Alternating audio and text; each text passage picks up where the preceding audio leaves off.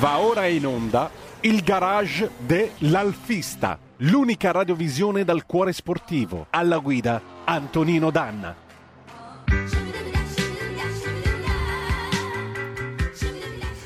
Radio RPL, di nuovo la linea ad Antonino Danna. Amiche e amici miei, ma non dell'avventura, buongiorno. Siete sulle magiche, magiche, magiche onde di RPL. Questo è il garage dell'Alfista. Io sono Antonino Danna e come potete vedere su radiorpl.it oppure sulla pagina Facebook della radio, ecco a voi Alessandro Alex Cereda per questa seconda parte della nostra chiacchierata sull'Alfa Romeo. Saluto in plancia comando delle nostre magiche onde il nostro condottiero Giulio Cesare Carnelli, gli auguro buon lavoro.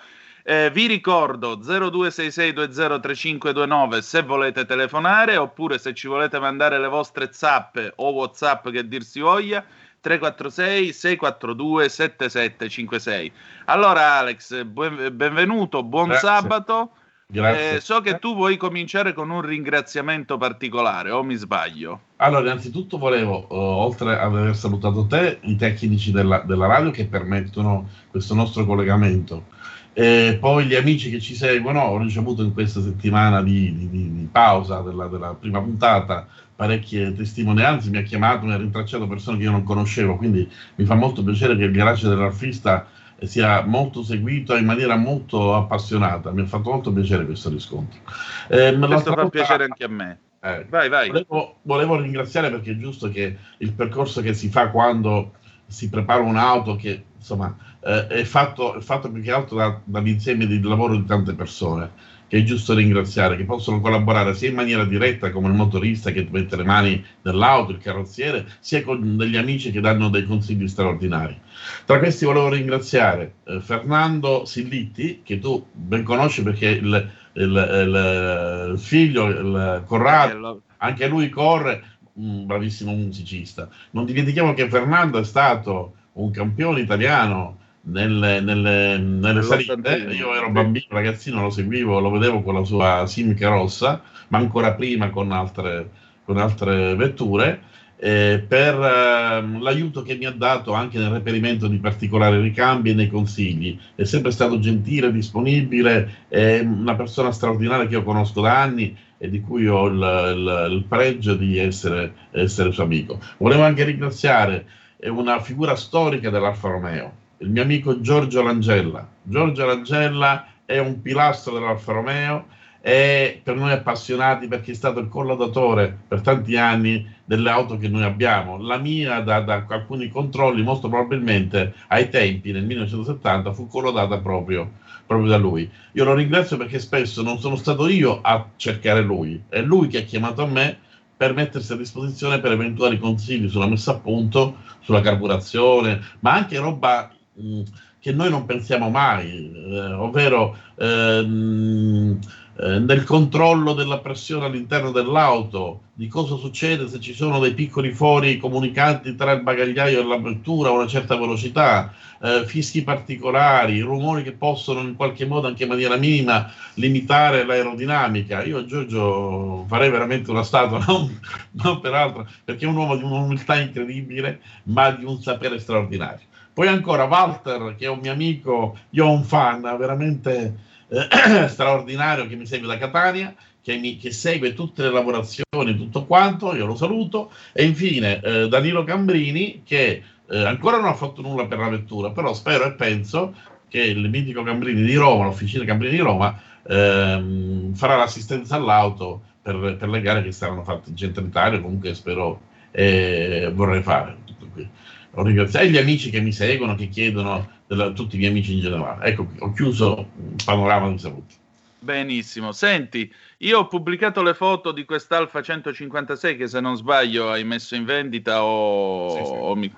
è in vendita, sì. Era un altro progetto. Ecco, raccontacela un po' questa 156 da gara. Questa è la Direi, 156 che è un telaio speciale, il telaio speciale della K, quindi al roll bar annegato all'interno della- dello chassis e ovviamente omologata a tutto quanto l'HTP. La presa di fa per ehm, correrci le gare di durata però sai quando inizi un progetto al momento che acquisti eh, corriamo insieme va bene così io metto il carrello io faccio assistenza eccetera poi gli amici un po' per impegno per l'altro si sono volatilizzati c'era l'idea di portarla al gruppo A però le spese eh, non sono minime e avendo poi l'amore per la Giulia perché mi successe che quasi contemporaneamente l'acquisto della 156 questa Giulia trovò me, io vi ho raccontato un po' la, la storia di quest'auto e quindi ho dedicato tempo alla vettura.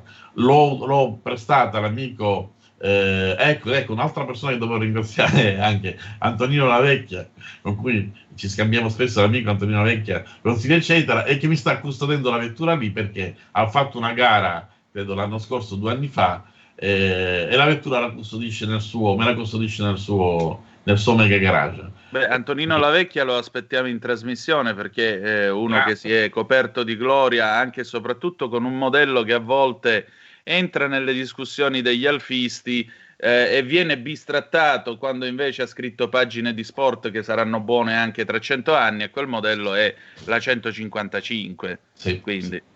Antonino poi è un'esperienza straordinaria perché noi lo ricordiamo per la 155, ma lui ha corso per l'Osella, ha corso con la Cosworth, ha iniziato a correre nelle gare di club con la Porsche, eh, figlio d'arte perché papà Leandro, io me lo ricordo in una gara a Palermo che credo del 79-80 e lo vidi proprio da vivo, poi l'ho rivisto anni fa, siamo stati anche un paio di volte a pranzo insieme. Eh, quei pezzi di storia del passato che si riportano ad oggi, perché quando un papà ti corre ed è coperto di gloria è il figlio, non perché è figlio d'arte, ma perché dimostra le capacità, e Antonino vi ha dimostrato alla grande, non è altro che un pezzo di storia che si sposta da un, da un decennio, ventennio, eccetera, a un altro, e ci dà la possibilità di poter godere della guida straordinaria di questi piloti, che senz'altro di cui abbiamo molto da imparare.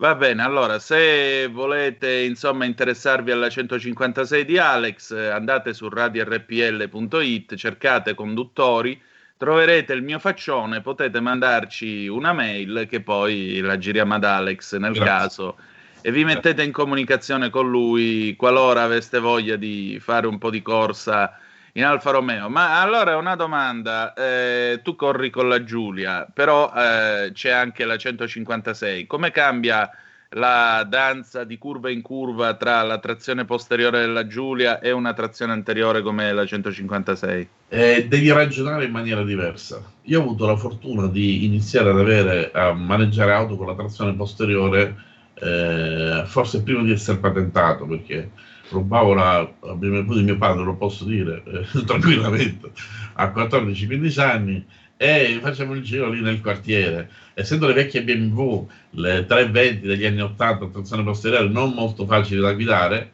e piano piano, nel momento in cui imparavo proprio a guidare, mi ha aiutato una certa sensibilità. La guida con l'auto a trazione posteriore ti perdona tante cose eh, un inserimento sbagliato lo puoi correggere. La trazione posteriore è molto pericolosa perché è più divertente da guidare, eh, ha dei vantaggi che possono essere tali, cioè grandi, se sai impostarla, soprattutto in curva, cioè l'inserimento, all'interno della curva, eccetera. Poi se guidi macchine come estreme, come una 911, eh, quella è una palestra straordinaria. La mia palestra è stata la Maserati, la Maserati di Turbo e nel frattempo la 75. La 75 è, è lì dovevi imparare, se volevi andare veramente forte con la 75, sì, ti aiutava il retrotreno, eccetera. Però se volevi tenerla veramente in strada e uscire veloce dalle curve, la 75 è stata una grandissima maestra, come tutte le Alfa Romeo a trazione posteriore. Certo. Senti, c'è sempre tutta questa discussione Alfa Romeo trazione anteriore, trazione posteriore. Che vuol dire trazione anteriore secondo Alfa e trazione posteriore secondo te? Trazione anteriore sono due momenti diversi dell'Alfa Romeo. Eh, una trazione anteriore resta sempre Alfa. Io perdonatemi per chi dice un Alfa è solo la trazione posteriore. Ragazzi, non dimentichiamo che l'Alfa Romeo quando poi ha subito l'aiuto Fiat, che, che, sia stato positivo o negativo, ha comunque prodotto delle auto straordinarie. Non dimentichiamoci l'Alfa Sud, che aveva un motore a trazione anteriore, se ben ricordo, ed era un'auto che io ho guidato diverse volte in, in età da ragazzino e devo dire che era difficile questa auto, così come la 33 ne ho avute due, eh, portarla fuori strada. Eh, delle autovetture che comunque ben equilibrate e ben bilanciate. La trazione posteriore di una Giulia progettata 60 anni fa è ovvio che è un'auto che ti impegna tantissimo, molto se la vuoi portare un po' al limite. Eh, è un'auto che um, ti può avvisare in un certo modo se cominci a conoscerla bene, a guidarla anche col sedere, perché no? Devi sentire con le altre parti del corpo la macchina quando tende quasi a scivolare. Eh, purtroppo l'auto a trazione posteriore, mi ricordo la 75, aveva il vizio leggermente di oscillare. Quando l'oscillazione stava per andare oltre, la macchina cominciava a scodare e più volte ho anche rischiato, ma perché mi divertivo a farlo. Certo. Eh, eh chi è artista sa benissimo che il divertimento è anche quello. Una trazione posteriore ti impegna e ti diverte di più, come tutte le cose nella vita, come quando tu conosci una donna dal carattere difficile o un uomo che magari ha un modo di porsi particolare, un collega di lavoro e ti devi impegnare. Poi magari scopri che dietro una difficoltà iniziale c'è una persona straordinaria, c'è un'auto straordinaria, eh, c'è un'amicizia straordinaria. Così era Giulia, quando riesce a prendere confidenza pian piano eh, perché la gente si lega a queste auto? Perché la guida ti impegna, ma ti dà grandissime soddisfazioni. allora, io, io mentre tu parlavi non è che me ne stavo fregando, stavo vedendo i commenti che sono stati scritti. Allora, Fernando Sillitti è intervenuto, ah. quindi come vedi, lupus in fabula. Ciao Fernando. Ma- cioè, buongiorno Fernando, tutte le macchine da corsa, comprese le F1, nascono a trazione posteriore, poi Matteo Muscolino, grande Alex, Matteo, continua così. Matteo, ciao. Poi ancora Fernando Sillitti interviene in doppia e dice un abbraccio a voi due, vabbè, la 155 del DTM non fa parte delle polemiche in quanto una sport vestita. Eh, però maestro, ci perdoni, ma anche le altre vetture concorrenti non mi pare che fossero sì, tutta originalità. Mercedes è ancora più estrema. Eh, appunto, ah. quindi cioè, sempre, sempre, dall'alfa veniva, non è che veniva da, da, da, da me. Il motore soprattutto. Esatto. Eh, senti Alex, mm, quello che ti vorrei dire, visto già che ci siamo, eh, qualche anno fa, parlando con eh, Rinaldo Trovandi, che eh, come molti di voi sapranno è stato un grande campione nell'Alfa, ha, nel, ha vinto l'Euroturismo nell'84 con la GTV6, ha corso il trofeo Alfa Sud, quindi anche lui ha provato la trazione posteriore e ha trovato, e ha trovato diciamo così, eh, eh, ha trovato, come si dice, eh, sia la trazione anteriore che la trazione posteriore in salsa Alfa Romeo. Lui diceva: Noi oggi non possiamo avere una nuova leva di piloti italiani perché sostanzialmente Mentre in Inghilterra c'è la cultura del motorsport, per cui al venerdì tu ti attacchi la macchina al carrello, vai, ti fai le tue prove, sabato fai le qualifiche, la domenica corri e te ne torni a casa eh, dopo che hai fatto la tua esperienza sportiva. In Italia non solo tutto questo non esiste e chiede soprattutto una gran barcata di soldi, ma c'è anche il fatto che comunque quando si parla di gare sportive o si prova a parlarne ai ragazzi, improvvisamente diventa eh no, che così vi andate ad ammazzare con la macchina. Ora, se c'è una persona, voglio dire, con tutte le persone che eh, corrono, che ho conosciuto, sono tutte persone che chiaramente in pista intanto imparano che cosa è il senso del limite. Secondariamente, oltre a imparare che cosa sia il senso del limite, eh, imparano anche a condurre la vettura su un circuito sì, che sì. gli resta però come eh, esperienza, non per andare a trasformare la strada statale Padana Superiore o la settentrionale Sicula nelle, nelle, in Indianapolis, gli insegna semplicemente a stare in strada meglio e a comportarsi con prudenza paradossalmente. La pista ti insegna i limiti perché avendo degli spazi di fuga molto elevati, io ho girato in pista sia a corso che in prove libere. La pista eh, ti, ti, dà tanto, specialmente per chi, fa, chi vuol fare montagna, perché la montagna devi essere eh, abile e devi, stare, essere molto attento perché non, dove, metti, dove metti le gomme, perché un minimo errore è un danno, sbatti da qualche parte. Ci sono alcune eh, io ricordo ancora una gara a Sortina in cui rischiai letteralmente di volare da un, da un dirupo in una curva U dove purtroppo era defunto un altro pilota con la Renault anni prima, in cui poi dopo di me ci fu un, un altro incidente, eh, in cui un minimo errore, io non, vidi un piccolo dosso alla fine di una salita che poi si chiudeva con una curva U, in cui la macchina mi decolò letteralmente e puntò verso il guardrail. In un, in un, circuito ci sono gli spazi di fuga, al massimo puoi uscire fuori, se c'è un po' di briciolino, erbetta, ce la fai, riprendi la gara in una cronoscalata è finita, ma è finita non solo per l'auto, puoi rischiare anche la vita. La pista ti insegna i tuoi limiti e i limiti della macchina, quindi bisogna amarla, correre quanto più possibile in pista, proprio per prendere conoscenza. È come quando due persone eh, si devono conoscere, si frequentano, si frequentano tante volte fino a quando la conoscenza arriva a un punto tale che quasi ci si intuisce, si capisce già con, con lo sguardo, con gli occhi. Così è la differenza tra pista e, e, e, e la, la, la cronoscalate e i furbetti lo sono stato anch'io attenzione eh. cioè io sono qui non è che mi nascondo sì l'hai detto nella prima puntata macchina. ricordo la Coppa Nissene Fernando lo potrà anche confermare che la notte prima o le notti prima che seguivamo la gara noi ragazzini con le nostre auto degli amici o prese dai genitori di nascosto facevamo il tragitto a folle velocità per simulare, per emulare i piloti che avrebbero corso il giorno dopo e vedere un po' i tempi che riuscivamo a fare.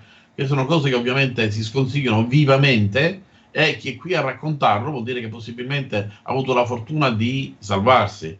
Però ci sono anche, sono anche accaduti mh, incidenti abbastanza gravi per questo tipo di bravate. Quindi quando tu supporti la sicurezza in strada è, è, è un messaggio positivo che io condivido pienamente e che dico non fate come ho fatto anch'io, quindi non è che mi tolgo dalle altre cose, io ho fatto la gara clandestina diversi anni ed è una cosa gravissima, è una cosa gravissima che non va fatta, anzi forse ho anche sbagliato a citarla perché magari citando certe cose può essere anche di, di idea per qualche folle sciagurato che pensa di fare l'eroe per strada. No, è giusto dire ho sbagliato e dirlo agli altri. Poi se c'è un pirla che non è capace di capirlo e si sente Tazio Nuvolari, se poi va a stamparsi contro un muro, ho preso il muro, fratelli, eh, cioè è un problema suo dopo. Vero, vero. È un problema suo, non è un problema nostro. Noi abbiamo cercato di fare informazione e questa è la cosa più importante. Senti, ma Facciamo un esempio banale. Supponiamo che nel tuo palazzo c'è un ragazzino di 15-16 anni che vuole diventare un pilota. Viene da te e ti dice: Signor Cereda, senta, io so che lei ha un passato. Antonino, Antonino, scusa, mm, ti interrompo perché abbiamo un ascoltatore in linea e hai ancora 8 minuti. Benissimo. Pronto? Chi è là? Sì, ciao Antonino, sono Edoardo. Buongiorno, benvenuto. Ciao Antonino, tutto bene? Sì, Ascolta, tutto a posto, grazie. No, stavo ascoltando con interesse il discorso sulla 156. Come ecco. tu ben sai, io ho acquistato la 156 due anni fa, tant'è che abbiamo fatto anche il servizio sulla rivista, ti ricorderai.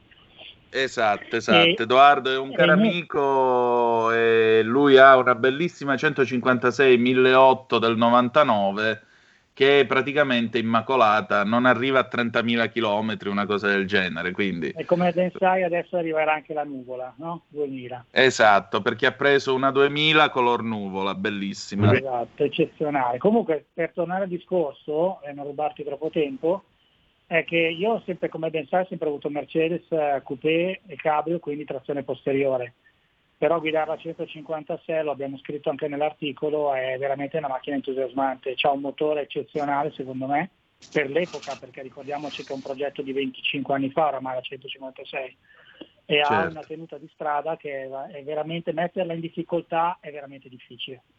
E quindi io, nonostante che sia entrata nell'orbita Fiat, devo dire che comunque il, il biscione sotto si sente sempre. Ecco. Certo, hai voglia, hai voglia. Quindi questa 156 1008 tra l'altro eh, già che ci siamo aspetta un padrone per cui se vi capita scriveteci perché questa 1008 ha ancora voglia di scalpitare. Poi oh, può anche darsi... 56 comunque, proprio per, per, il tipo di guida molto molto più facile rispetto alle vecchie trazioni posteriori per tutta una serie di discorsi, il momento di inerzia, la trazione, la struttura, un progetto molto più recente. È una bella macchina 156, al di là che eh, ne siamo possessori. Credo che sia un anello di giunzione tra una vecchia generazione e quella futura dell'Alfa Romeo.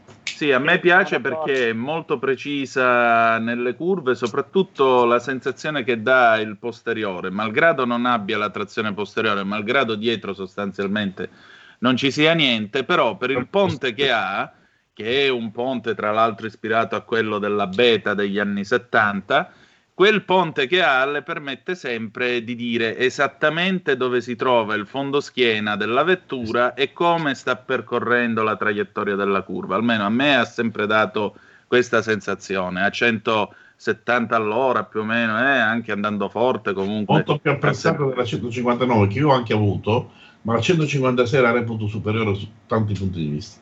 Più che altro pesava meno, però poi Molto meno, più agile però entriamo in una serie di loop di paranoia perché poi la 159 venne alleggerita quando uscì la 1750 TBI.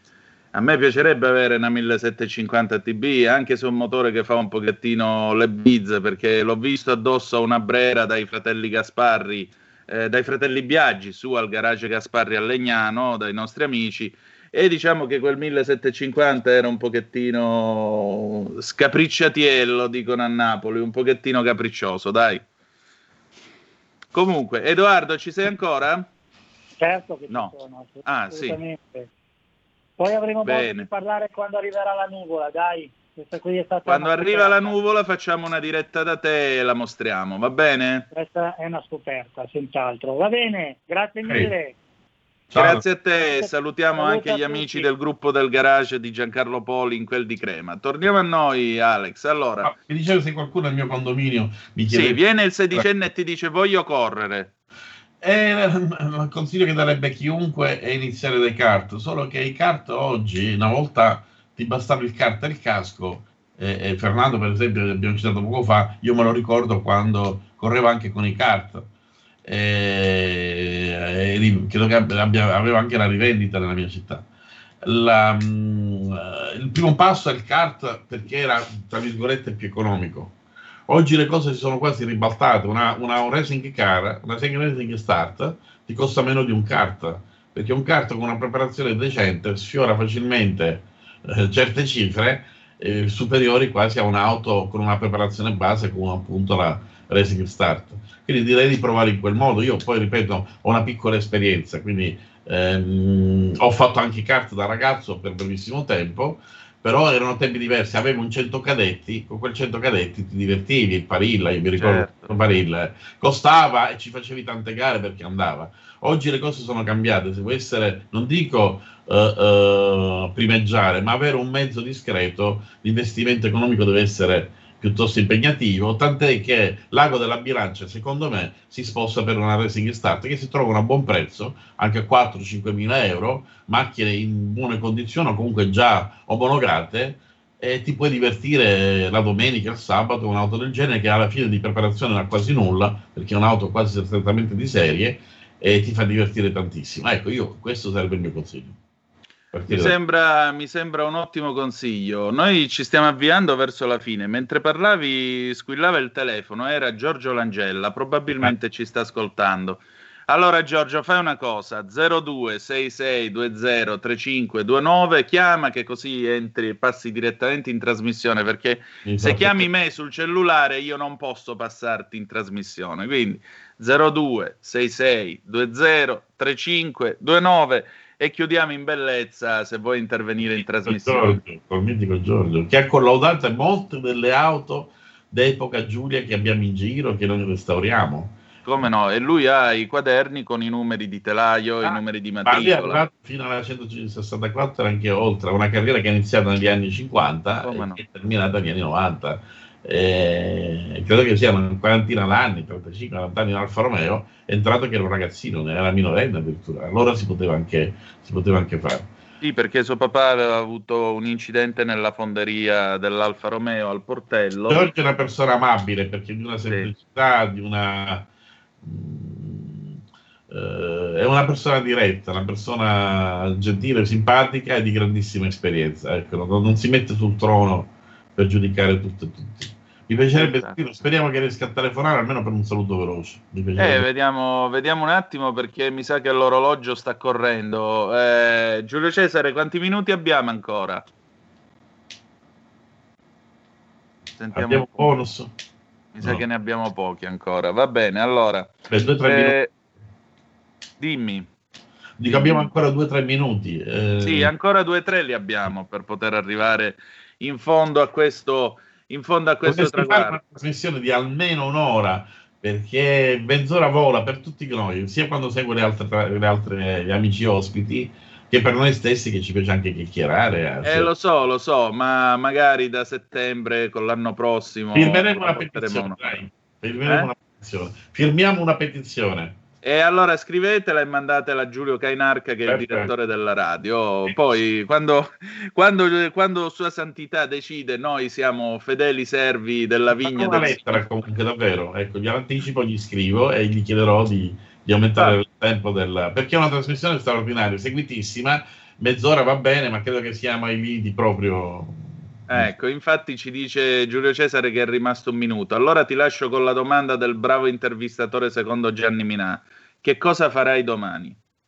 Domani, eh, nulla, a breve eh, porto la macchina in pista per assaggiarla un attimino, perché comunque la lavorazione non finisce lì. Quando mh, mm, prepari un'auto la devi poi provare perché sono 2000 modifiche da fare. Io avrei eh. voluto parlare anche degli attuatori magnetodinamici, che è una mia invenzione nel settore delle auto, ci sarà magari occasione, ci scriviamo, poi ti spiegherò dal vivo, eh, perché sarà anche autolaboratorio per alcuni esperimenti. La porterò in pista insieme al, al mio motorista, il bravissimo Carvotta di Santa Caterina, che ha avuto la grande pazienza di riassemblarla e rifarla, e dalla pista poi dovremo fare la Monty Blay, molto probabilmente il, il 16 o 18 di aprile, sì, la, ci sarà anche Corrado. Se, se, la macchina è affidabile, cioè se riusciamo a portarla a punto almeno in maniera uh, equilibrata, probabilmente farò la multiplay. Quindi darò il battesimo del fuoco, ritornerà in pista la, dopo anni con la multiplay. Quindi... Allora avremo modo di collegarci con te e con Corrado. Senti Alex, grazie di essere stato con noi.